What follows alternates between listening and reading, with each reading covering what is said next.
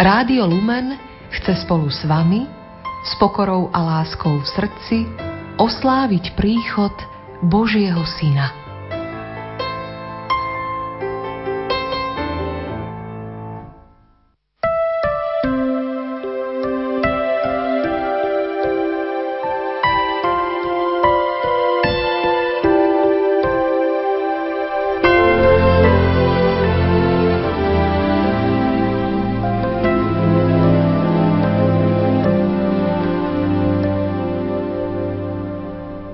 Vianočnom stromčeku.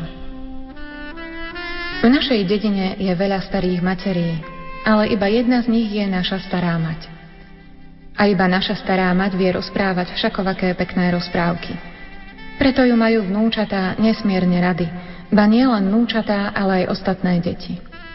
Aj oni síce majú svoju starú mamu, ktorá je dobrá a štedrá, keď poslúchajú a prísna a trestajúca, keď sú zlé. Ale k našej chodia najradšej, lebo naša stará mať vie veľmi veľa rozprávok. Vysedávali by pri nej od rána do obeda, od obeda do večera, ba aj večer by počúvali dlho do noci, keby po nej mamičky neprišli. A ktože by pekné rozprávky nemal rád? Každý človek ich počúva rád a každý je smutný, keď na konci zazvoní zvonec, že je rozprávke už koniec. A naša stará mať vie veľmi veľa rozprávok. Rozpráva deťom, o čom len chcete.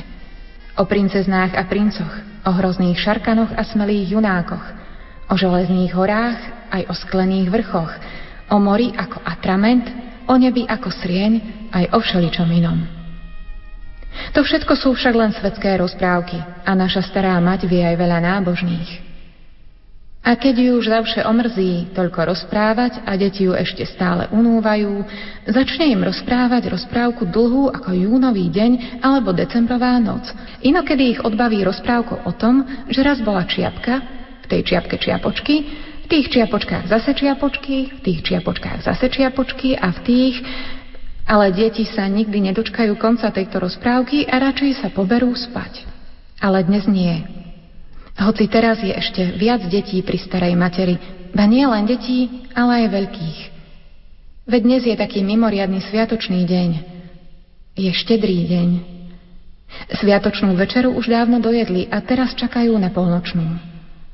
Zišla sa u nás celá rodina, susedia, priatelia, známi, veľký, malý. Je ich plná izba, kiež by sa dala roztisnúť a drevené lavice natiahnuť. Naša stará mať sedí za stolom. Na stole sa belie obrus.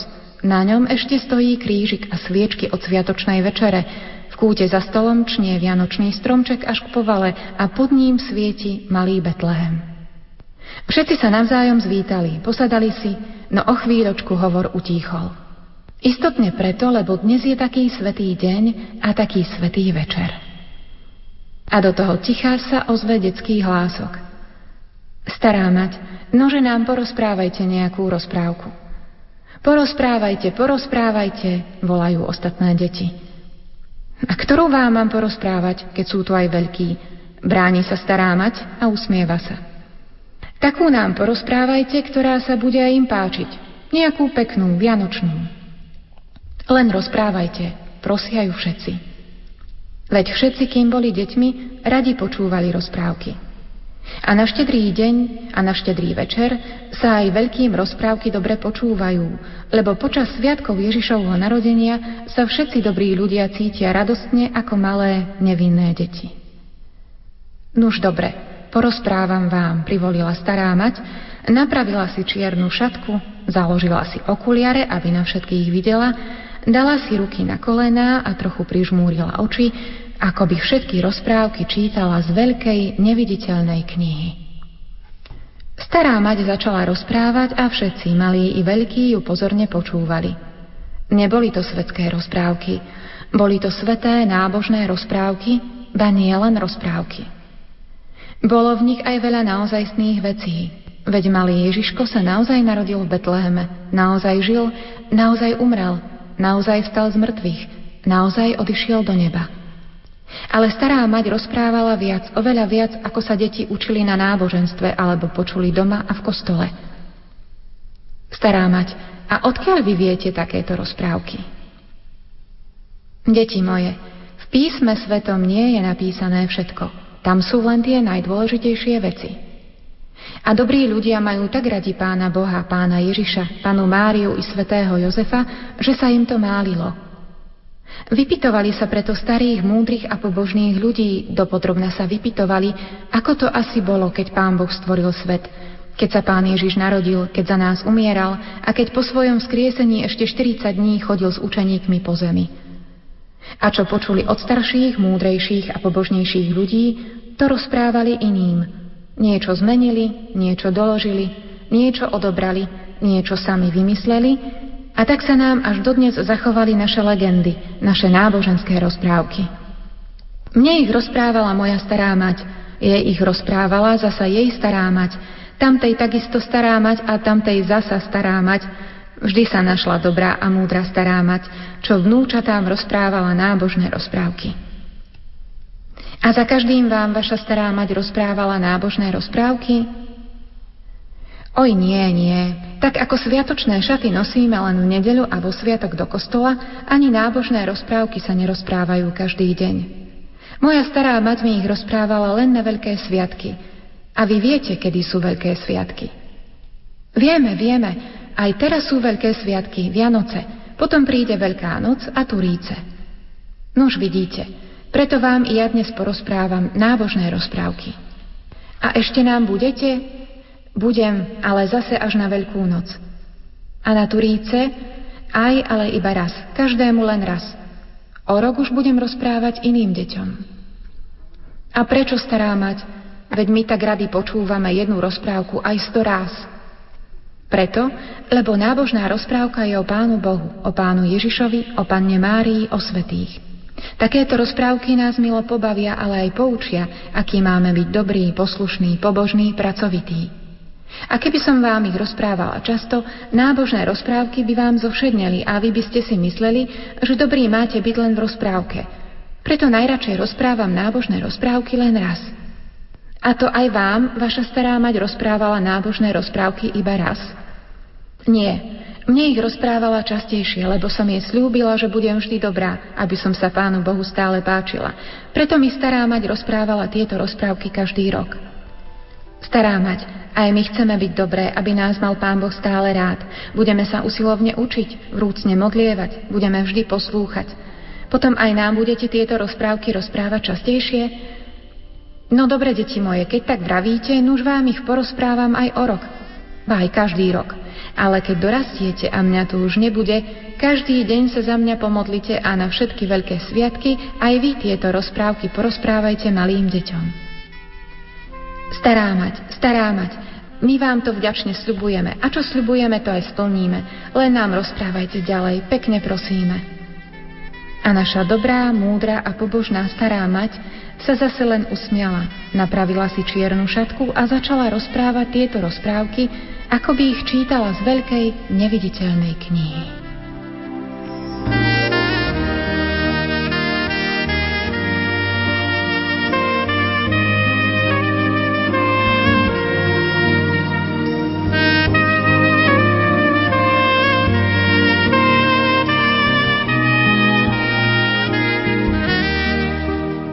Slovami sestry Agnes Kongregácio Jezu, ktorá čítala úvodnú poviedku z knihy Maroša Madačova, otvárame na štedrý večer našu reláciu s názvom Pri Vianočnom stromčeku.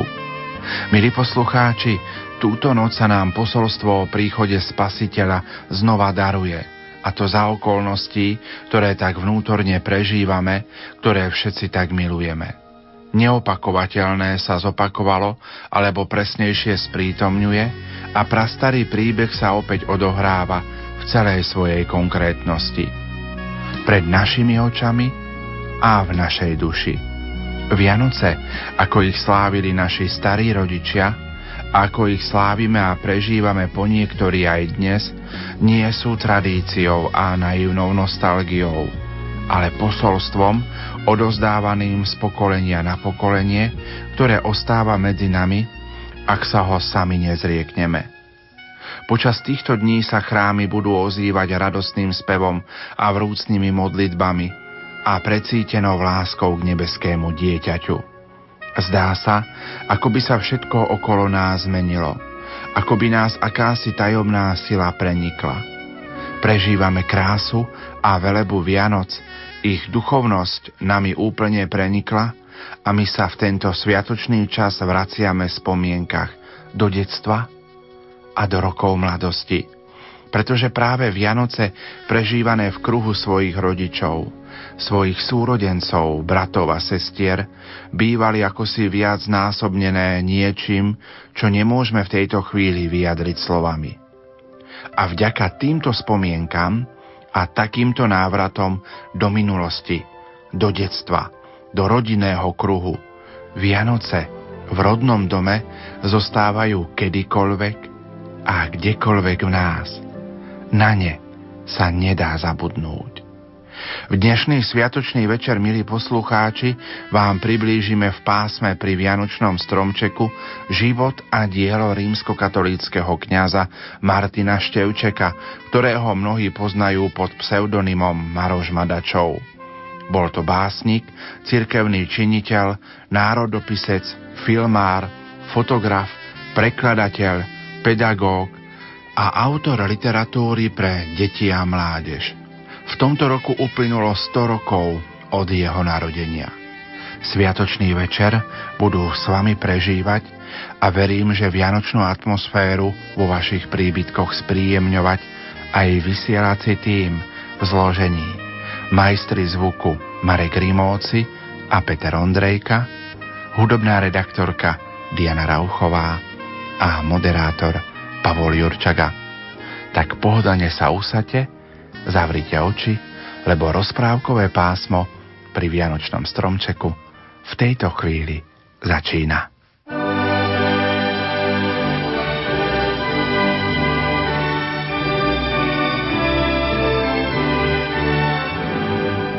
Starým mladosť navracajú.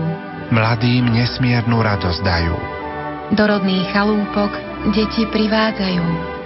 Nepriatelia k sebe vľúdne slovo majú. Na prehrmené roky ľudia spomínajú.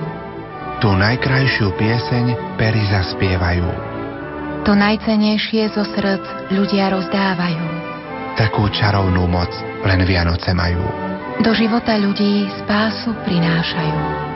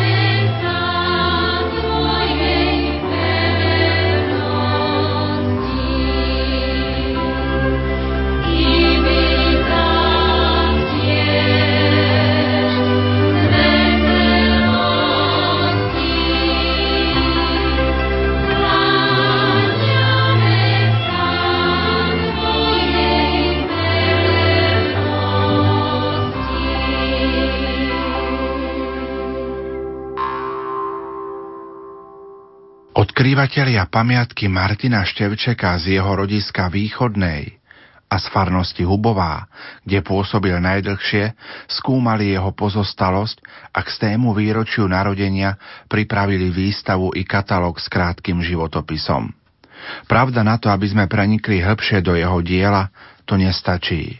Ale na začiatok nazrime do jeho životopisu, ktorý môže byť východiskom ďalších štúdií tejto jedinečnej osobnosti, slovenského duchovného a kultúrneho života. Slovo má pracovníčka Slovenského národného literárneho múzea v Martine pani Mária Rapošová. Svoju prednášku povedala v katedrále svätého Martina v spiskej kapitole počas celodiecéznych rekolekcií v októbri tohto roku. Najdôstojnejší otcovia biskupy, milí kňazi, Úctivo vás pozdravujem aj za Hubovú a ďakujem vedeniu seminára, že usporiadalo výstavu pán Farárovi Števčekovi. Števčeka treba poznávať, pretože bol ozaj významnou osobnosťou nielen duchovných dejín Slovenska, ale aj kultúrnych dejín nášho národa. Od chlapčenských rokov sa zaoberal písaním, fotografovaním, výtvarnou a národopisnou činnosťou, radiotechnikou, zberateľstvom. V novinách a časopisoch publikoval stovky článkov, básne, kresby, fotografie. Za 12 rokov napísal 18 kníh. Už ako gymnazista redigoval vlastný časopis Klásky. V 30. rokoch 20. storočia sa zúčastňoval na velehradských púťach aj na velehradských medzinárodných zjazdoch, prednáškach i akadémiách, kde aj sám vystupoval. Jeho pozdravnú reč ako delegáta za mládež katolického Slovenska na Velehrade v roku 1936 uverejnila aj česká tlač. V rokoch 1935 až 1939 pracoval popri štúdiu a potom popri kaplánskej práci ako recenzent knižných noviniek viacerých popredných nemeckých aj švajčiarských vydavateľstiev. V rokoch 1940 až 1943 ho spolok svätého Vojtecha poveril úlohou zodpovedného redaktora za knižnú edíciu Poklad našich detí. Stal sa aj významným národopisným spisovateľom a tretím najvýznamnejším národopisným fotografom v dejinách Slovenska, hneď po Pavlovi Socháňovi a Karlovi Plickovi. Bol aj básnikom, ale pretože on svoju básnickú tvorbu s výnimkou pár chlapčenských básní vôbec neuverejňoval, literárna veda o jeho básnictve ešte vôbec nič nezaznamenala. Keďže mnohé encyklopédia a časopisy o ňom uvádzajú chybné údaje, dovolte mi teraz prosím načrtnúť jeho krátky životopis, do ktorého som čerpala údaje priamo z jeho pozostalosti, ktorú mu mi poskytla jeho neter pani Zuzana Zemančíková z Východnej. Narodil sa 6. júna 1912 vo Východnej v rodine Tesára. Keď mal dva roky, otec musel narukovať do Prvej svetovej vojny kde ho hneď v prvej bitke zabili. Rozťali ho šabľou od pleca až po pás. Martin mal aj mladšiu sestričku Aničku, ktorá si otca nepoznala a pre veľkú biedu pred koncom vojny umrela. Po vojne sa matka druhý raz vydala za železničiarského robotníka a potom pribudli do rodiny dvaja ďalší súrodenci. Druhá Anička, ktorá ako 5-ročná tiež umrela, dá sa povedať, že tiež pre biedu, lebo inak bývala zdravá a ešte mladší Martinov brat Janík. Keďže Martin bol veľmi nadaný a v škole usilovný, dala ho matka podľa priania jeho vlastného otca a na radu pána učiteľa, ktorého mal Martin rád ako vlastného otca, študovať. Najprv na gymnázium do Litovského Mikuláša a potom do Levoče, kde v roku 1931 zmaturoval. Ďalej by bol rád poznával svet ako novinár alebo fotograf, ako prekladateľ z viacerých jazykov, odborník na radiotelegrafiu či bádateľ v iných oblastiach, ale matka sa od jeho detstva modlievala, aby sa stal kňazom. A tak sa prihlásil na vysokú školu teologickú. Nie zo slepej poslušnosti voči matke. Naopak, obaja si ctili slobodnú vôľu druhého. Ale Martin cítil, že matkina túžba je posvetná, že ona ho dala Pánu Bohu do daru. On sám, už ako stredoškolák, vážne filozoficky uvažoval o najhodnotnejších cieľoch života, čo si zapísal aj do denníka. Zapísal si, že túži vykonať skutočne veľké veci. A už vtedy vedel, že najväčšou a najťažšou vecou na svete je šíriť medzi ľuďmi lásku. Preto ostal tejto myšlienke verný. Po vysvetení a primíciách v lete 1936 ho pán biskup Jan Vojtašák poslal za kaplána do spiskej dediny Letanovce. Prvé brázdy za pluhom boli náročné. No keď vycítil, že letanovčania si ho vážia a jeho lásku opetujú, s radosťou znásobil svoju duchovnú, osvetovú i kultúrnu činnosť. Obdivuhodne zvládal nielen cirkevné povinnosti, ale aj prácu s deťmi v školách, ktoré ho mali veľmi radi. Zúčastňoval sa na všetkých kultúrnych podujatiach v obci i v okolí. Pomáhal divadelníkom na príprave predstavení, hrával im na harmonike, fotografoval ich, filmoval, premietal im filmy. Asi im aj ako dedine pomohol vybaviť zavedenie elektriny do obce. Zúčastňoval sa aj na organizovaní majálesov, robil odborné prednášky v celom okolí a pripravoval relácie do slovenského rozhlasu. Krátkom čase dokázal pripraviť hodnotnú národopisnú monografiu Rok v slovenskom raji, ktorá vyhrala súbeh miestneho odboru Matice Slovenskej Spišskej Novej Vsi. Na základe tohto víťazstva ju Matičné ústredie v Martine vydalo v roku 1941 ako samostatnú publikáciu. Dalo ju ilustrovať vytvarnému umelcovi Františkovi Kudláčovi a originály týchto ilustrácií sa zachránili. Vlastní ich naše Slovenské národné literárne múzeum v Martine. Zhromaždil aj materiál na detský rok v Slovenskom raji, ktorý vychádzal na 206 pokračovaní v rokoch 1943 až 1944 v denníku Slovák. Redakcia Slováka dala už vtedy tlačiť aj knižnú podobu tejto knižky, ale kniha sa na trh pre vojnové udalosti nedostala. Za letanovského pobytu v rokoch 1936 až 1943 sa Števčekovi podarilo zozbierať a krásnym svojským štýlom, s jemným humorom prerozprávať staré kresťanské legendy. Prvý raz ich vydal spolok svätého Vojtecha v Trnave v roku 1942 pod názvom Pri Vianočnom stromčeku. O knihu bol a dodnes je veľký čitateľský záujem. Dožila sa, aj napriek stopnotiu jej vydávania v socialistických časoch, štyroch knižných vydaní a navyše ešte aj dvoch zvukových.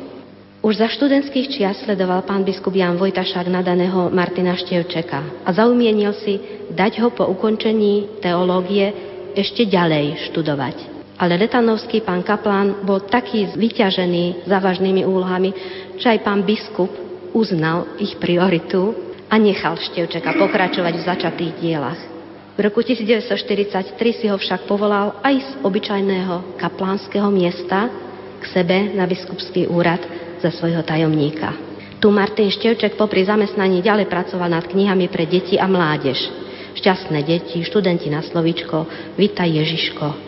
A na príprave ďalších vydaní svojich početných, skorších knižných prekladov z taliančiny, francúzštiny, a Nemčiny.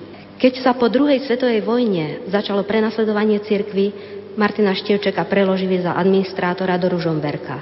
Žilo sa mu ťažko, ale aj napriek tomu dokázal vydávať ďalšie svoje práce. V tomto nepokojnom komunistami programovo odduchovňovanom meste vydal v roku 1947 modlitebnú knižku Malá Aleluja. Upravil druhé vydanie knihy Legend pri Vianočnom stromčeku a napokon vydal životopisné dielo o svätej Tereske z Lisie pod názvom Svetica s rúžami. Potom mu už publikovať zakázali. Z diktátu štátnej moci a v úsilí zabrániť ďalšiemu števčekomu verejnému účinkovaniu jeho spoločenským kontaktom preložili ho do vzdialenej dediny na Dolný Liptov do farnosti Hubová. Aj tam však štátna bezpečnosť prichádzala na kontroly Robila mu domové prehliadky, odvážala vrecia rukopisov a kníh, ba neraz aj jeho samého na ostrejšie výsluchy do Ružomberka. Napriek tomu nezatrpkol a nezrútil sa. Ani psychicky, ani do pasivity. Farníci Hubovej a okolitých dedín ho poznali ako stále láskavého, prívetivého, veľmi obetavého kniaza, ktorý denne šliapaval dlhé kilometre za chorými, aj slúžiť bohoslužby do filiálok, aj do škôl vyučovať náboženstvo. V desiatkách tried, v Hubovej, v Ľubochni, v Vošvošove. Organizoval aj duchovné cvičenia pre dospelých a popri tom stále na niečom pracoval. Študoval, písal do zásuviek, neskôr po uvoľnení zas aj do novín, fotografoval a vydával. Vyvolával a aj vydával potom. Okrem toho inicioval reštaurovanie kostola v Hubovej, ale aj kaplniek v Ľubochni a vo Švošove. Udržiaval aj tiché kontakty s mnohými významnými osobnostiami Slovenska. Stretával sa s publicistom a profesorom slovenčiny latinčný Jurajom Kohútom, významným slovenským historikom Petrom Radkošom, básnikom a spisovateľom Jánom Brezinom, členom skupiny Pirátov krás Jánom Kováčom, s profesorom Ladislavom Hanusom, básnikom Jankom Silanom a so vzdelancami Dolného Liptova Jánom Magom, Jozefom Kutníkom Šmálovom, Petrom Galanom Skalonovičom, jazykovecom Ľudovitom Novákom, organizátorom kultúrneho života Slovákov v Amerike, pátrom Vincentom Dančom, ktorý pri návšteve rodiska v Števčekovej farnosti aj kázal. A taká zaujímavosť, v lete 1954 sobášil Martin Števček v Húbovej priekopníka detskej ilustrovanej knihy na Slovensku Jaroslava Vodrážku, už ako dospelého, takmer starého človeka. V 70. rokoch na pamiatku veľkého cyrilského jubilea a púte hudobno-speváckého súboru Liptov z Hubovej do Vatikánu a na pamiatku účinkovania súboru vo viacerých rímskych bazilikách, čo sa dialo pri príležitosti tisíctého výročia umrtia svätého Cyrila, objednal Martin Števček do nášho farského kostola veľkú okennú vitráž s postavami svätého Cyrila a Metoda u európsky uznávaného umelca Mikuláša Klimčáka. Martin Števček zotrval v svedomitej práci ako duchovný otec Hubovskej farnosti celé štvrť storočie. Pre závažné zdravotné problémy, silnú cukrovku a slabnúci zrak požiadal v roku 1977 biskupský úrad o uvoľnenie z pastoračnej služby. Dostal však odpoveď, že pre nedostatok kňazov ho prosia ešte nejaký čas vydržať. A tak bez toho, že by sme pozorovali jeho trápenia, pokračoval službe ďalej. O rok však predsa odišiel. Uchýlil sa do Ružomberka, kde čoskoro 4. novembra 1980 umrel. Každému kňazovi, ktorý u nás slúžil. Sme veľmi vďační. Ale Martin Števček bol čím si mimoriadný, výnimočný. Až teraz po rokoch si myslím, že okrem tých jeho mnohých talentov a zručností, to bola hlavne jeho nemerateľná láska k ľuďom a úcta ku kráse, ktorá ostala v našom vedomí a srdciach. A tak úprimne za ňu, aj za ňo, ďakujeme Pánu Bohu. Prajem vám, aby aj vaši veriaci spomínali raz na vás s veľkou láskou a vďačnosťou.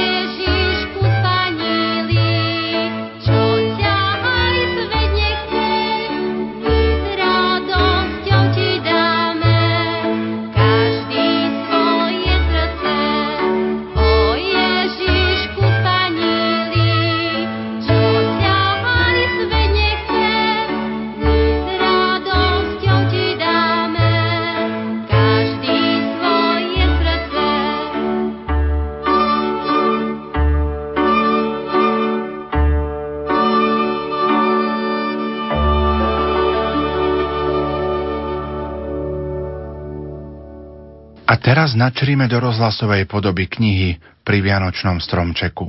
Legendy z knihy Maroša Madačova, prerozprávané láskavým hlasom z Denny Gruberovej, vám zaiste prinesú pokoj, radosť, ale i poučenie do sviatočných chvíľ pod Vianočný stromček, aby sme nezabúdali, aké sú pravé ľudské hodnoty, nad ktorými by sme sa mali počas Vianoc zamyslieť. Nech sa vám teda príjemne počúva.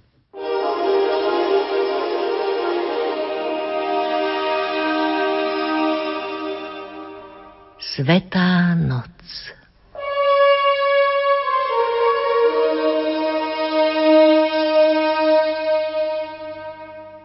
Do Betlehema. Bolo to dávno, veľmi dávno, keď mal pán Ježiš prísť z neba medzi nás. Bezmála 2000 rokov uplynulo od vtedy. Bolo to dávno, veľmi dávno, keď nad celým svetom panoval rímsky cisár Augustus. A panoval šťastne, lebo bol mier medzi národmi. Vojenské šable hrdzaveli na pôjde, ostré kopie vojaci pozapichovali do hriadok v záhrade, kde okolo nich rástla červená i biela fazuľa. Cisár Augustus bol veľký vládca, ale chcel byť ešte väčší. Do celej krajiny vyslal poslov, aby mu pospisovali, koľko ľudí, dedín a miest mu patrí. Poslovia sa vybrali na všetky strany, nesú sa na bielých koňoch, cválajú ako len vládzu, s bubnom a krikom oznamujú vôľu cisára.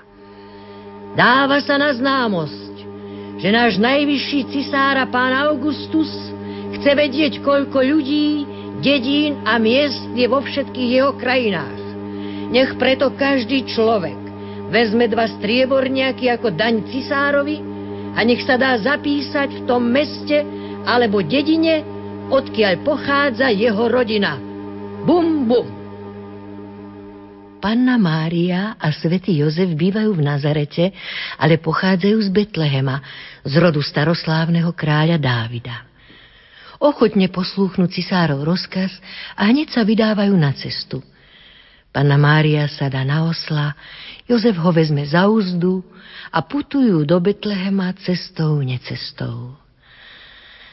Ach, aká bolestná je to cesta, necesta. Plná je skál a výmoľov, raz sa škriabe príkro vrchom, inokedy prudko klesá dolu. Panuje nevľúdny chlad, lebo december je kráľ zimy. Divý vietor sa opreteky naháňa so snehom a studeným dažďom, len kedy tedy sa ukáže zimomravé slniečko. Pane Márii je na oslovi zima, radšej by putovala pešo, aby sa zohriala, ale kráčajúc by jej bolo ešte ťažšie. Cesta je miestami klská, zamrznutá, miestami zase rozmočená a zablatená. Štyri dlhé dni trvá ich strasti plná púť do Betlehema. Prenocujú u dobrých ľudí, ale na svítaní sú už na nohách. Jozef ľutuje Matku Božiu, že musí toľko trpieť a mrznúť po ceste. Ale Panna Mária sa nežaluje a neplače, ba dokonca sa blažene usmieva. Na koho myslí Matka Božia? Prečo sa tak šťastne usmieva? Myslí na spasiteľa sveta, ktorý sa už už má narodiť. Tak jej to zvestoval archaniel Gabriel. Šťastlivo prichádzajú do Betlehema a potrebujú nocľah. Jozef má v meste známeho gazdu, no židú rovno k nemu. Prišli sme sa zapísať, ako kázal cisár Augustus – Prichýlil by si nás na noc pod svoju strechu, priateľu. E, škoda, preškoda, neskoro ideš, Jozef. Môj dom už od rána navštívilo toľko pútnikov, že v ňom nie je to ani len kútika prázdneho. Svetá rodina putuje ďalej, chodí od dverí ku dverám, ale nikde už nemajú miesta. Všade je plno pútnikov. A keď hostinsky v miestnom hostinci vidí, že Jozef je chudobný a nemôže za nocľah zaplatiť, aj on ich len ďalej posiela. Mali ste včašie prísť. Kto neskoro chodí, sám sebe škodí. Naši pútnici idú ďalej, z ulice do ulice, z domu do domu. Tu panna Mária dvíha zrak, začudovane sa pozera okolo. Čože sa stalo ľuďom na uliciach, že jedni smútia, plačú a iní sa smejú, radujú? Nevie si to nejako vysvetliť, pýta sa svojho strážneho aniela. Anieličku, môj strážničku, prečo jedni ľudia plačú a iní sa radujú? To kvôli pánu Ježišovi, ktorý sa má narodiť. Smutní sú Židia, ktorí neuveria v pána Ježiša, lebo sú zlí a nechcú sa polepšiť. Veselí sú dobrí Židia a pohania, ktorí uveria v pána Ježiša a po smrti prídu do neba. Už sa zvečerieva, slnečko dáva ľuďom dobrú noc. Po meste ešte chodí veľa ľudí, ktorí si hľadajú nocľah a betlehemskí psi majú toľko roboty, koľko ešte nikdy – brešú, havkajú, na každého cudzieho človeka div nepuknú od jedu. Len svetej rodine neublížia. Len na svetú rodinu nezabrešú, lebo cítia, že panna Mária bude matkou pána Ježiša. I túlia sa k nej, veselo vrtia chvostom a radostne skúčia. Aspoň zvieratá sú milé k Matke Božej, keď ľudia sú tvrdší ako skala.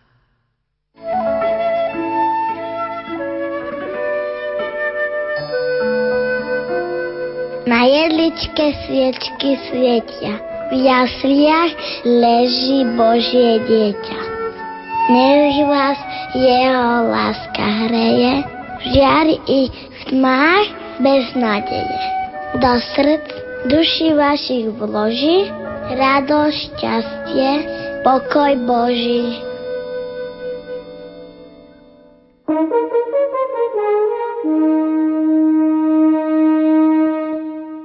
Betlehemský kováč Na samom kraji Betlehema sa krčí stará chalúbka. Býva tam chudobný kováč, chudobný na peniaze, ale bohatý na deti. Má ich sedmoro. Svetý Jozef aj tu klope na dvere. Dobrí ľudia, či by ste nás nepritúlili do rána. Zo dverí vyzrie kováč v čiernej zástere. Ach, pútnici moji, vďačne by som vás prenocoval, ale aj nám je chalúbka tesná. Nedaleko je však pastierská maštalka v jaskyni. Tam vám bude teplejšie.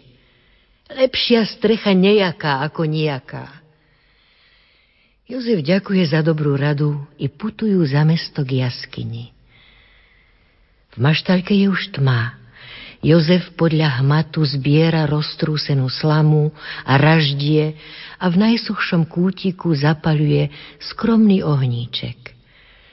Pri jeho svetle čistí a zametá maštaľku, ako len najlepšie vie a na najčistejšom mieste pripravuje Matke Božej chudobné lôžko so slamy. Vo vzdialenejšom kúte maštalky stoja jasličky, pri nich prežúva chorý vôľ, ktorého tu nechali pastieri. Jozef k nemu vedie osla, hodí im do jasiel sena. Potom sa vrúcne modlí večernú modlitbu a ukladá sa na odpočinok na hrstku slamy pri dverách. Pane Márii hrajú v očiach slzy, keď si pomyslí, že Ježiško sa má narodiť v tejto biednej maštalke. Pyšný cisár Augustus a ukrutný král Herodes odpočívajú na hodvábnych posteliach, ľudia v Betleheme majú poriadnu strechu nad hlavou, len synovi Božiemu sa stala maštaľ prvým príbytkom na zemi. Bože môj, vzdychá panna Mária. Plačem, keď si na to pomyslím. Ale buď vôľa tvoja, ako na nebi, tak i na zemi. Panna Mária vie od Archanila Gabriela, že vykupiteľ sveta sa narodí tejto noci. Preto ani nejde spať. Ďalej kľačí na zemi a modlí sa. Modlí sa vrúcne zo srdca. Tak sa modlí, ako sa vedia modliť len anieli. keď tu o polnoci zostupuje z neba najjasnejšie svetlo, ktoré osvieti maštaľku ako slniečko vodne a v tej chvíli sa narodil pán Ježiš. Matka Božia ho so slzami v očiach berie do náručia, starostlivo ho zakrúca a kladie do jasiel, lebo kolísky v maštalke niet. Nebeský jas zobúdza Jozefa. Aj on podíde k jasličkám, kľakne si k pane Márii a vedno sa klaňajú spasiteľovi sveta, modlia sa k božskému dieťaťu. A hľa, z neba zlietajú anieli so zlatými a striebornými krídlami, poletujú nad maštalkou a radostným hlasom spievajú. Sláva Bohu na výsostiach a na zemi pokoj ľuďom dobrého srdca i vôle. Nebeská žiara i anielský spev zobúdzajú betlehemského kováča. Kováč je pobožný človek a z písma svätého vie, že keď sa vykupiteľ narodí, bude mu svietiť nebeské svetlo a budú mu spievať anieli. I beží k maštalke, rukami zalamuje, ľútostivo prosí. A ľudia svetí, pútnici Boží, odpuste mi, odpuste. Keby som bol vedel, že si Matka Božia, vďačne by som ti prepustil izbu, aj posteľ. A my by sme boli nocovali v pitvore na zemi alebo v šope na sene. Upokoj sa, priateľu, teší ho panna Mária. Pán Boh nás zaviedol sem, aby sa tu narodil jeho syn. Nech bude jeho vôľa ako v nebi, tak i na zemi. Za kováčom prichádzajú žena a deti, radujú sa Ježiškovi, zbožne sa mu kláňajú. Len desaťročné kováčovo dievčatko nesmelo stojí pri dverách a smutne na Ježiška pozerá. Nebožiatko narodilo sa bez rúk a biedne sa pretlka životom. Panna Mária ľutuje úbohe dieťa, volá ho bližšie, milo sa na ňu smieva. Poď, dievka moja, poď sem, dieťa moje. Podaj mi Ježiška z jasličiek. Smutné očka dievčatka zalievajú slzy, uplakané pristúpi bližšie a s ťažkým žiaľom hovorí. Akože ti ho podám, nebeská pani, ako keď nemám ručičky? Len mi ho podaj, dieťa moje, neboj sa. Dievča poslúchne a náhne sa k jasličkám, ako by chcelo Ježiška vziať na ruky. A hľa, v tej chvíli mu narástli zdravé ruky i berie Ježiška a podáva ho pane Márii. Nevysloviteľná radosť zalieva srdce dievčaťa. Ďakuje, plače, smeje sa, skáče od radosti, kýva rukami, ukazuje ich mamičke, oteckovi, bračekom i sestričkám. Ach, Pozrite, pozrite, už mám ruky, už sa mám čím modliť, aj čím pracovať.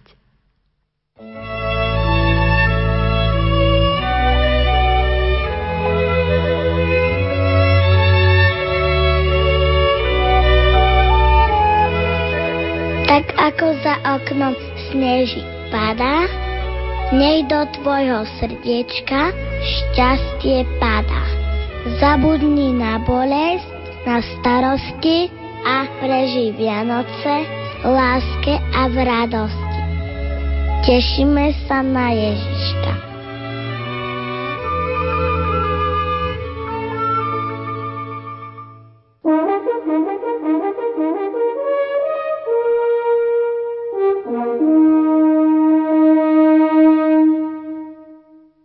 Slepý pastierik Noc čo noc strážia betlehemskí pastieri svoje stáda, nož bdejú pri nich aj vo svetú noc.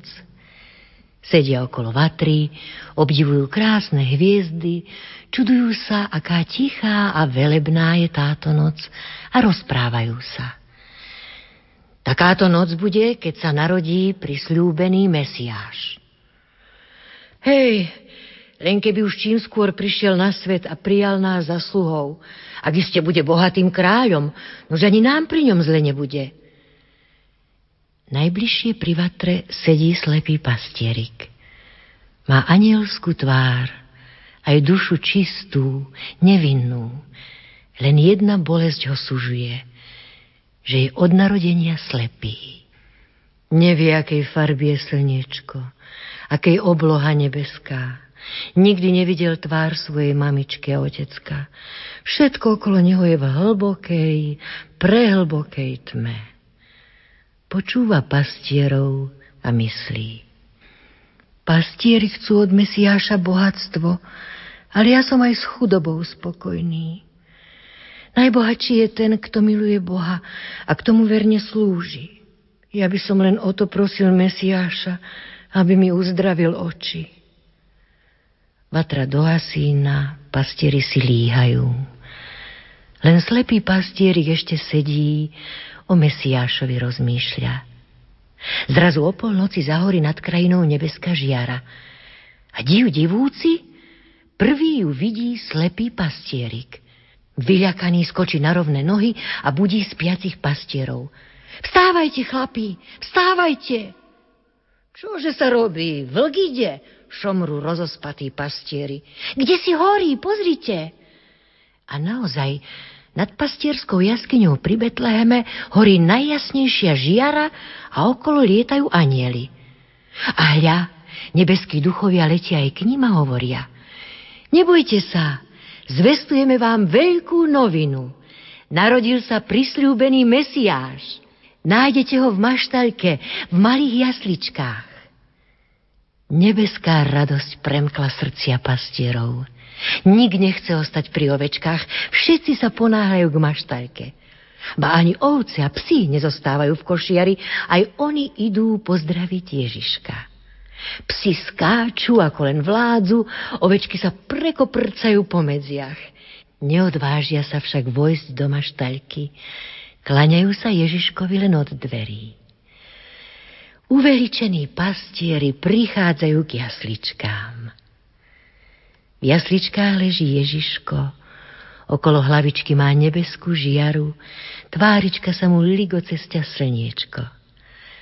Panna Mária napráva slamu okolo neho, seno mu kladie k nožičkám, skladá si šatku z hlavy, prikrýva ho, spieva mu. Spí, Ježiško, spí. Okolo jasličiek je plno anielov. Kláňajú sa Ježiškovi, boskávajú mu nôžky, ticho hľadia na Matku Božiu, či jej netreba pomôcť. Ale Panna Mária sa len sama stará o Ježiška, lebo vie, že matkine ruky nenahradia ani anieli. Pastieri si kľakajú k Ježiškovi a pokorne sa mu kláňajú.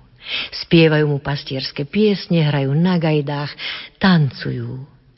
A keď vidia chudobu, v akej sa Mesiáš narodil, už si nežiadajú bohatstvo, ale sami utekajú domov po dary, prinášajú baránka, holubičku, mlieko, chlieb, ovocie, teplý kožuštek. Ježiško, príjmi naše skromné dary a hľadne naše úprimné srdce, nie na našu chudobu. Pána Mária natešená odkladá dary, Ježiško sa na pastierov milo usmieva a naťahuje k ním ručičky, ako by ich chcel požehnať. Milo a veselo bolo okolo Ježiškovej chudobnej kolísky a nebeská radosť rozohriela srdcia šťastných pastierov. Slepý pastierik si len teraz uvedomuje, aký zázrak sa s ním stal. On vidí, i padá na kolená k samým jasličkám. Ježiškovi boskáva nôžky, kropí mu ich radostnými slzami. Ježiško môj dobrý, ďakujem ti, že si ma uzdravil. Akože sa ti odmením. Hľa, nemám nič, len svoje srdce a dušu. Nuž darujem ti ich oboje. Chcem ti verne slúžiť. Chcem byť tvojim na veky. Vyberá z pastierskej kapsy fujaru, na ktorej si vyhrával na paši. To bola jeho najväčšia potecha. Prikladá si ju k ústam a vyhráva Ježiškovi najkrajšiu pieseň, akú vie. A hľa, Ježiško radostne ťapká ručičkami a sladko sa usmieva, Potom pomaly priviera svoje nebeské očká a pri zvukoch nežnej pesničky tichučko zaspáva. Pastieri vstávajú a vracajú sa k ovečkám. Matka Božia ich odprevádza ku dverám. Ovce sa už dávno vrátili na salaš. Ani jediná v košiari nechýba. Kým sa vrátili pastieri, strážili ich anieli, potom odleteli do neba.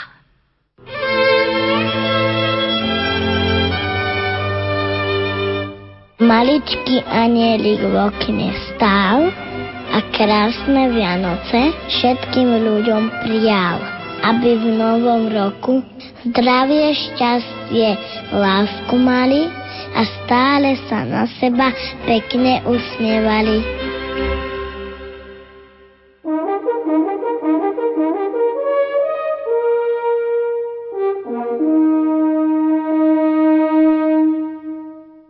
Nemilosrdný bača.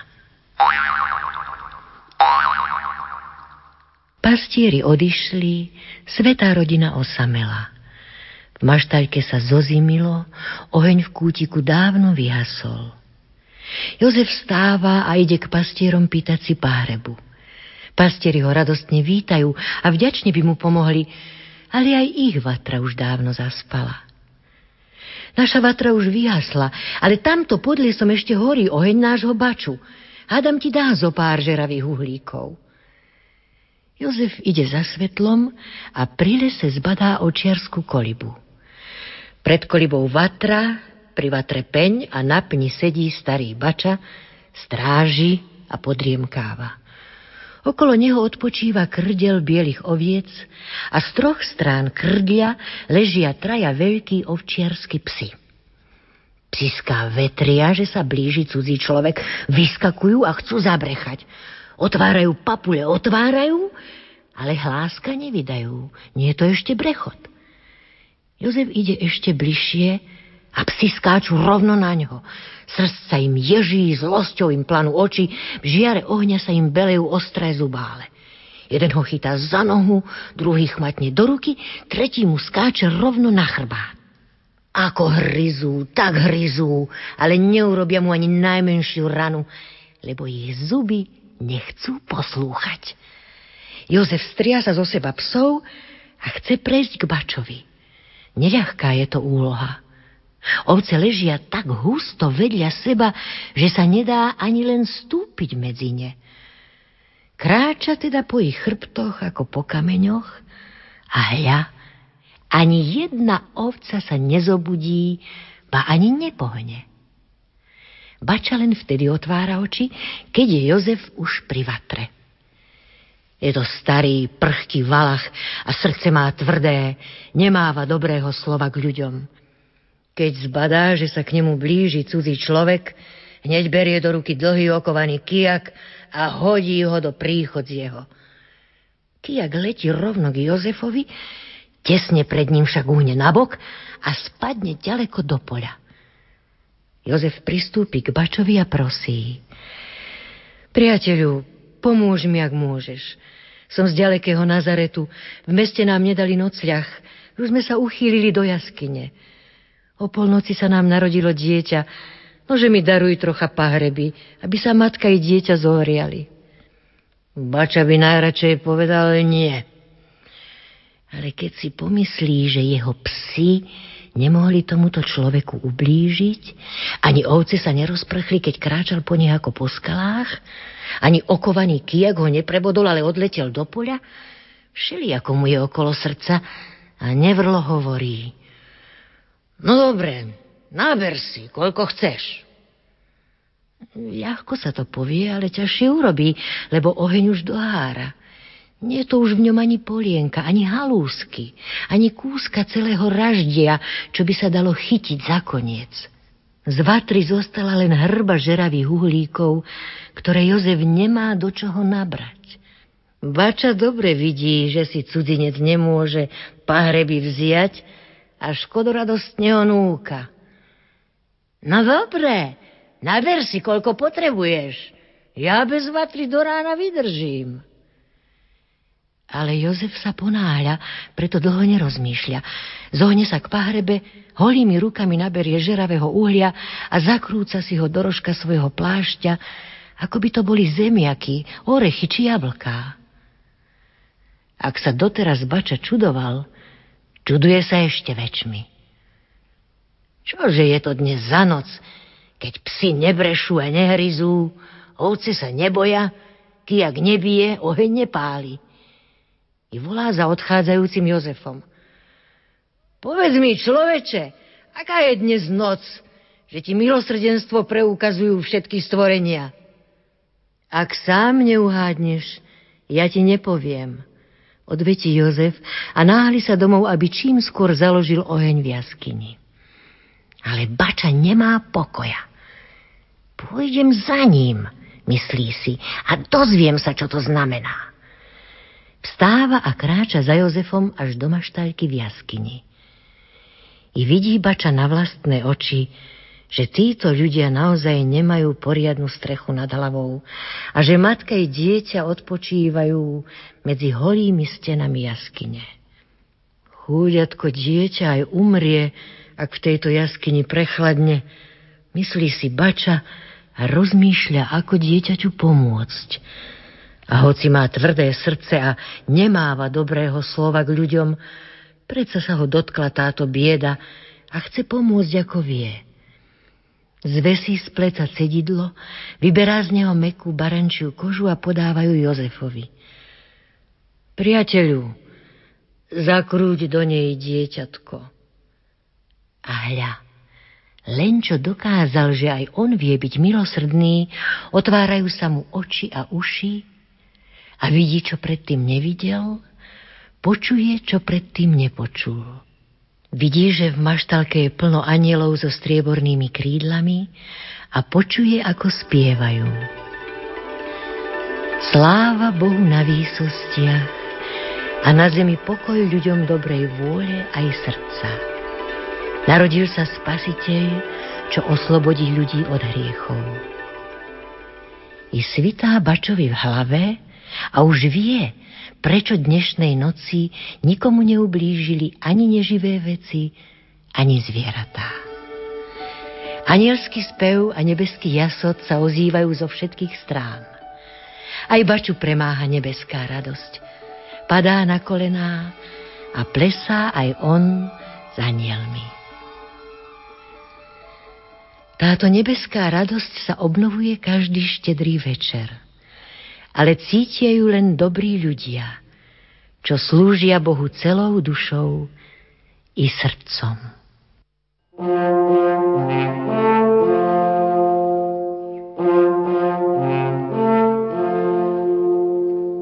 Stávajte, pastieri, berte sa hor,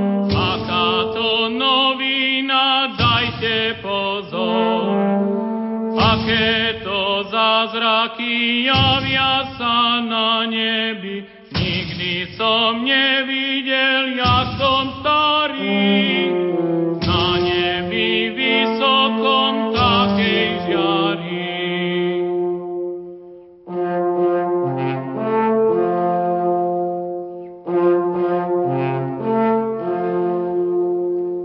Len sama nebojte, pasúškovia,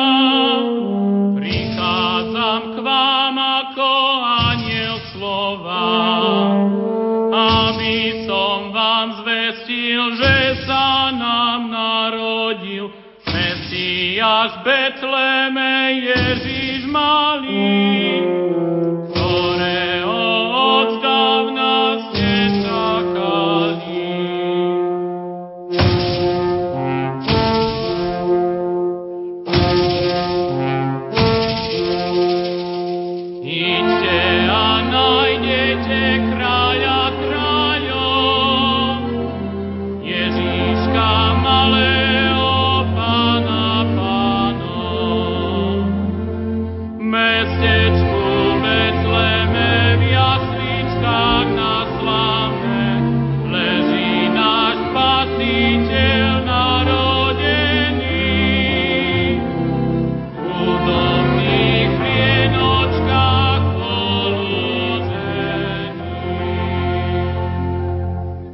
cross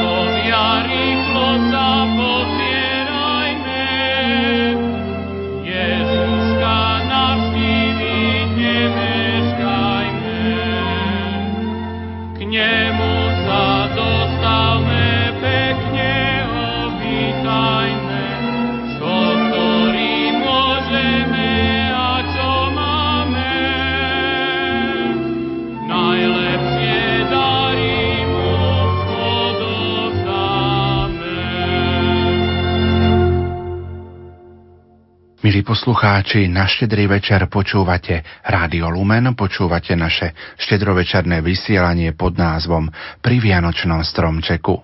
Spomienková slávnosť na Martina Števčeka alebo Maroša Madačova, ktorý by si v tomto roku bol pripomenul 100 rokov od svojho narodenia, sa konala aj vo východnej a 16. septembra aj v Dolnoliptovskej farnosti Hubová, kde Martin Števček pôsobil skoro štvrťstoročie. Ďakovnú svetú omšu celebroval generálny vikár z piskej diecézy Monsignor Anton Tyrol vo farskom kostole povýšenia svätého kríža. Na úvod svätej omše povedal tieto slová. Milí bratia a sestry, chcem vás všetky srdečne pozdraviť mene diecezného otca biskupa Štefana a privítať vás na tejto svetej omši, na ktorej sme sa stretli. Chceme si ňou pripomenúť sté výročie, nedožité sté výročie narodenín vášho dlhoročného duchovného otca, pána farára Martina Števčeka, Mároša Madačova, ako ho poznáme z detských kníh, z detských čias, ktorý medzi vami požehnanie pôsobil dlhé roky, štvrtstoročie 1953 až 78 Duchovní otcovia, ktorí pôsobia vo farnostiach so svojimi veriacimi, tak naozaj sa usilujú odovzdávať jednak Božie kráľovstvo alebo šíriť Božie kráľovstvo, odovzdávať vieru Boha, ale zároveň odovzdávať aj seba samých. A preto im patrí úcta, vďaka a tá ich činnosť nadobúda potom svoju podobu v ktoré prichádzajú a ktoré vlastne sa ujímajú potom rozhodovania alebo ktoré sa ujímajú života, ktorí sa stavajú na vlastné nohy a potom sledujú určité hodnoty, ktoré videli, ktoré prijali od svojich rodičov a od svojich duchovných pastierov. Takýmto spôsobom vyrastali v minulosti celé generácie. Dnes je to trošku také už komplexnejšie, by sa dalo povedať. A preto sa patrí, aby sme si týchto duchovných otcov naozaj pripomínali. A ešte z jedného dôvodu, a síce z toho dôvodu, že tí, ktorí boli mimoriadne teda obdarovaní mimoriadnými darmi, tak e, nám zanechali aj z tohto svojho ľudského talentu čosi. No a Maroš Madačov naozaj zanechal veľmi veľa. A naša úcta a vďaka voči nemu je o to väčšia, že vlastne v istom čase jeho života už ďalej z dôvodu režimu, ktorý tvrdo prenasledoval akúkoľvek pravdu, akúkoľvek ľudskosť,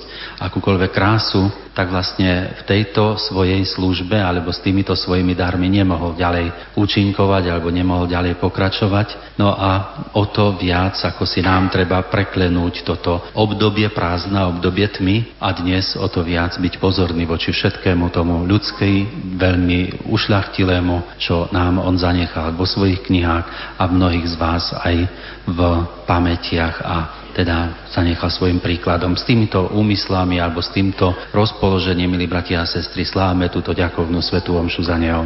V homílii hlavný celebrant poukázal aj na duchovný a kňazský rozmer Martina Števčeka, Maroša Madačova. Keďže dnes slávime pripomíname si s vďakou voči Pánu Bohu z té výročie narodenia vášho duchovného otca, dostojného pána Martina Števčeka. Pozrime sa krátkosti na jeho život, ako on prežíval svoj život, akým spôsobom on naplňal práve tie isté obsahy alebo tie isté výzvy, ktoré sme si pripomenuli v prvej časti tejto našej úvahy. Občianský meno Martin Števček, ináč Maroš Madačov z kníh. Narodil sa 6. júna 1912 vo Východnej.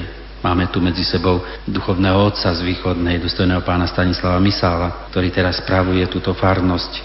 Pôsobil ako kaplán v Letanovciach, v Poprade, Hnilčíku a v Kežmarku. A potom farárom bol v Hrabušiciach, ďalej v Ružomberku, medzi tým bol na biskupskom úrade tajomníkom pána biskupa Božieho sluhu biskupa Vojtašáka a od roku 1953 účinkoval celých 25 rokov, môžeme povedať takéto najvlastnejšie alebo vrcholné obdobie svojho života tu medzi vami v Hubovej. Zomrel potom na odpočinku v roku 1984. novembra v Ružomberku. Z jeho činnosti, z jeho pôsobenia, okrem pastoračného pôsobenia sú známe jeho literárne práce v novinách, časopisoch, potom venoval sa tiež národopisnému bádaniu, čo dokumentujú knihy Rok v slovenskom ráji v 41. Detský rok v slovenskom ráji 1943-44. Potom taká vianočná tematika, s náboženským obsahom pri Vianočnom stromčeku 1942, Šťastné deti 1944, Študenti na slovíčko tiež v tom istom roku.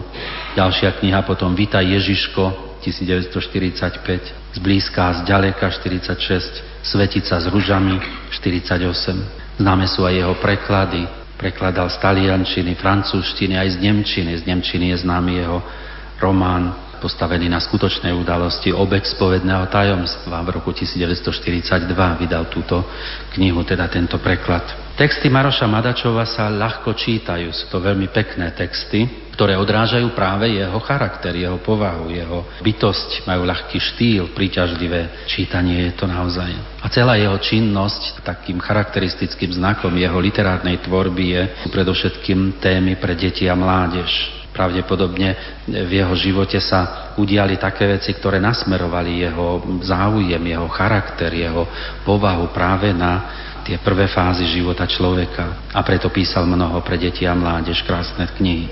Išlo mu tiež aj o oslovenie mladých v hodnotových otázkach. Práve táto kniha Študenti na slovičko je toho dôkazom. Hodnotovo to bol rídzi kresťan katolík, zároveň národovec a umelec. V knihe študenti na slovíčko vystupuje z takého konceptu, kde rozpráva o deťoch ako o deťoch, potom o žiakoch, potom o, hovorí o ich národnej príslušnosti, teda snaží sa tak vzbudzovať v nich také vlastenecké city a takisto aj náboženské. Hovorí, že ty si chlapec, ty si žiak, ty si Slovák, ty si kresťan, katolík a vo všetkých týchto takých ťažiskových témach potom sa snaží rozvíjať práve tieto pojmy. Vedel sa tiež natchnúť krásou a veľkosťou církvy. V tejto knižke študenti na slovíčko takto charakterizuje církev. Církev je najstarší spoločenský útvar v Európe, píše. Církev bojovala s rímskymi cisármi, pochovala starovek a všetky európske štáty videla v ich kolíske. Keby sme z Európy a z jej dejín vytreli to, čo v nej vykonala církev, ani by sme ju nepoznali. Chválou církvy nie je to, že neprešla dobami úpadku, ale to, že aj z najhlbšieho poníženia vždy sa povzniesla k novému životu.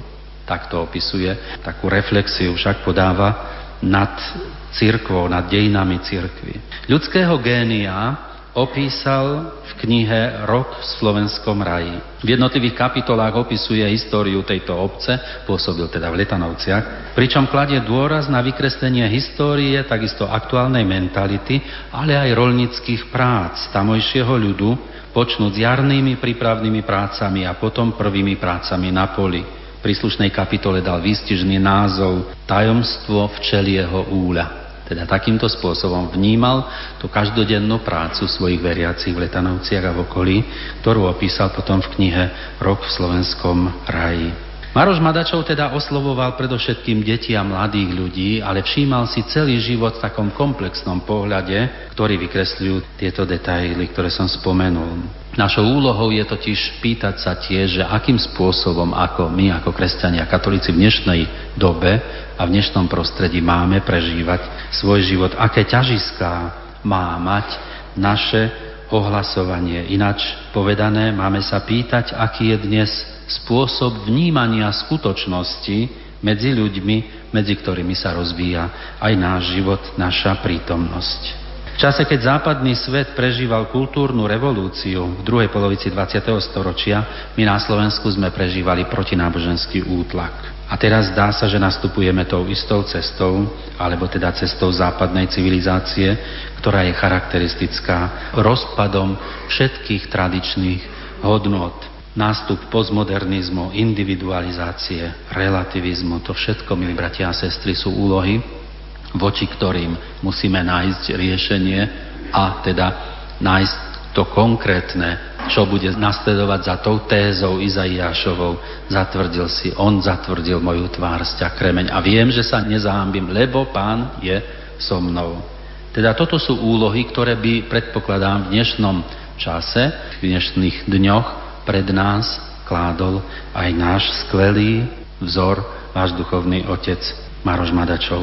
V tomto rozpoložení nám ide príkladom svätý otec Benedikt XVI, ktorý z najzákladnejších kategórií skutočnosti dnes zdôrazňuje, tak predovšetkým zdôrazňuje dve kategórie a hovorí o dobre a o kráse.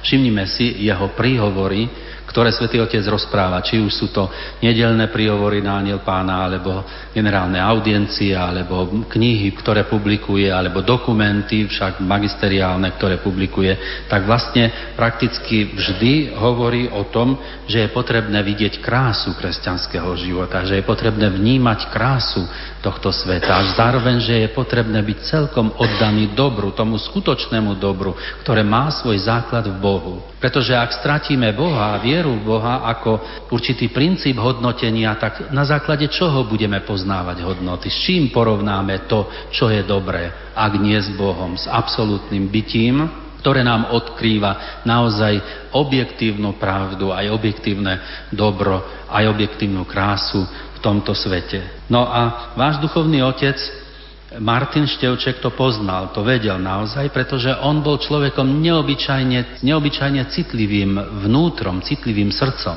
A také sú aj jeho vyjadrenia. Poznačil som si z tejto veľmi peknej publikácie, ktorá bola zostavená z príležitosti tohto jeho jubilea, Napríklad to, ako vnímal krásu prírody. Dnes pred Svetou Omšou som vyšiel hore na vrch, tuto na cintoríne a pozrel som sa na krásu tejto vašej dedinky. Nádherne, ob, akoby tak objatá v tom venci týchto vrchov a hôr okolitých. A Martin Števček to zrejme vnímal. No, opisoval krásu svojej rodnej obce východna takýmito slovami. Nuž rád ťa mám, moja rodná východná, hen pod kriváňom, a Liptovskými hoľami. A kedykoľvek mi zablúdia oči k Tatrám, vždy si oddychnem na Krivánskom končiari. A srdce mi vždy pošepne, že tam dolu pri jeho nohách ležíš ty, rodná dedina, čo skrývaš v sebe nekonečnú stupnicu krás, že si ich ani z polovice neosvojím do smrti takto vidíte, takým spôsobom veľmi citlivým, vedel vnímať krásu prírody a z toho pramenila zrejme aj jeho sila, jeho charakteru, jeho povahy a jeho dobrota voči ľuďom. Sami ste mali možnosť to skúsovať. On vo svojom živote, vo svojej mladosti predovšetkým prežil veľmi pohnuté časy, ktoré poznačili aj jeho charakter, zrejme aj jeho taký veľmi pekný, veľmi zdravý, veľmi pozitívny vzťah k deťom. V jeho ránom detstve zomreli jeho dve mladšie sestry. Zvlášť sestru Haničku mal veľmi ráda, napísal jej takúto báseň, časť básne z časopisu Svoradov z roku 1935, tu mám poznačenú. Má názov Môj sen.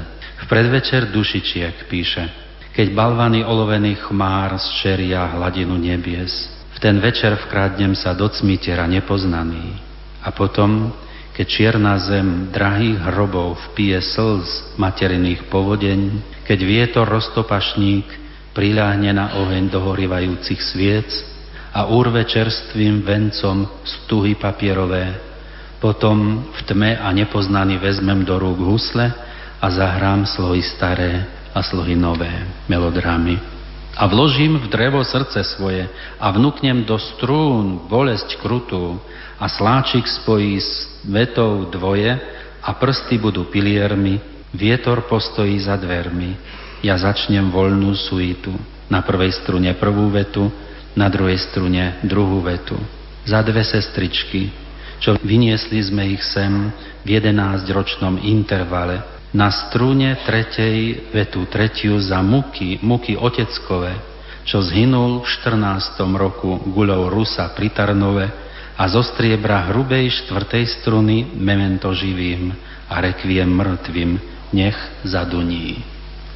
Takéto básne písal a takýmto spôsobom premýšľal o skutočnosti váš duchovný otec Martin Števček. Milí bratia a sestry, ako nevidieť v tejto takej dohĺbky vnímajúcej duši zároveň aj tú krásu a dobro, na ktoré nás chce upozorniť terajší svätý Otec, ako východiska pre kresťanov v dnešnej dobe, v dnešných časoch. pretože on veľmi intenzívne vníma skutočnosť a z nej sa snaží naozaj nám všetkým pomáhať a ukazovať svetlo, akým, ktorým smerom treba ísť. A ešte jednu báseň, na jednu báseň chcem upozorniť, keď hovorí o raji. Názov je Slovenský raj. Nie je to raja na zemi, píše Martin Števček. Pozemský raj je stratený. A jednako ostali na zemi kútiky rajské, dáry Božieho milosrdenstva, pamiatky raja krásy, raja pokoja, raj dobroty, čo prekypuje srdcom i pracovitými rukami, toť srdce každého dobrého človeka. Iba dobrý človek môže napísať takéto slova. Iba dobrý človek môže takýmto spôsobom vnímať dobro a krásu. Milí bratia a sestry, hoci pri dnešnej liturgii zazneli veľmi vážne texty, predsa oni majú svoju krásu, oni majú svoju hĺbku, majú svoj, svoju inšpirujúcu sílu pre každého z nás.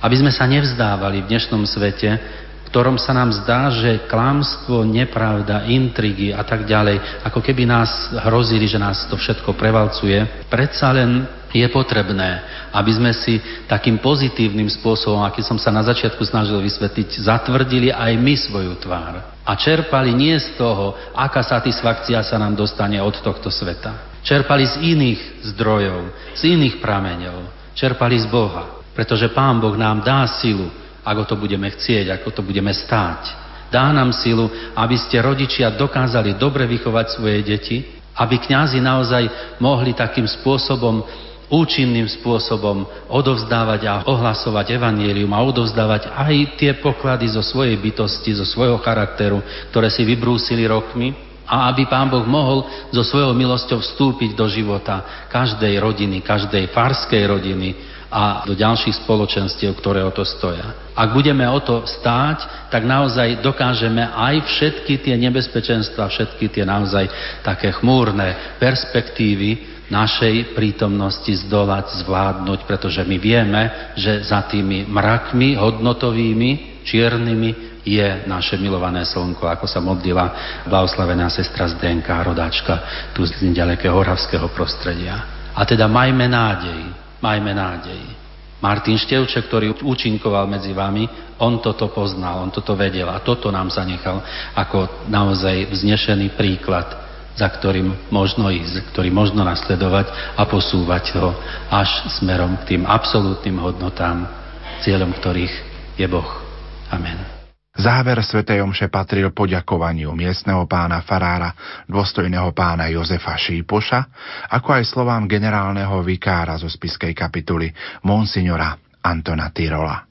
Už teraz chcem vysloviť poďakovanie tým, ktorí to pripravili, zapojili do organizácie. Neraz to bola neviditeľná, nehmatateľná práca, ale bolo to určite veľké úsilie, aby takto sme si pripomenuli toho vzácného človeka a kniaza Martina Števčeka. Určite je pekné, že na ňo myslíme aj týmto spôsobom a dúfame, že ostane naďalej v našich mysliach.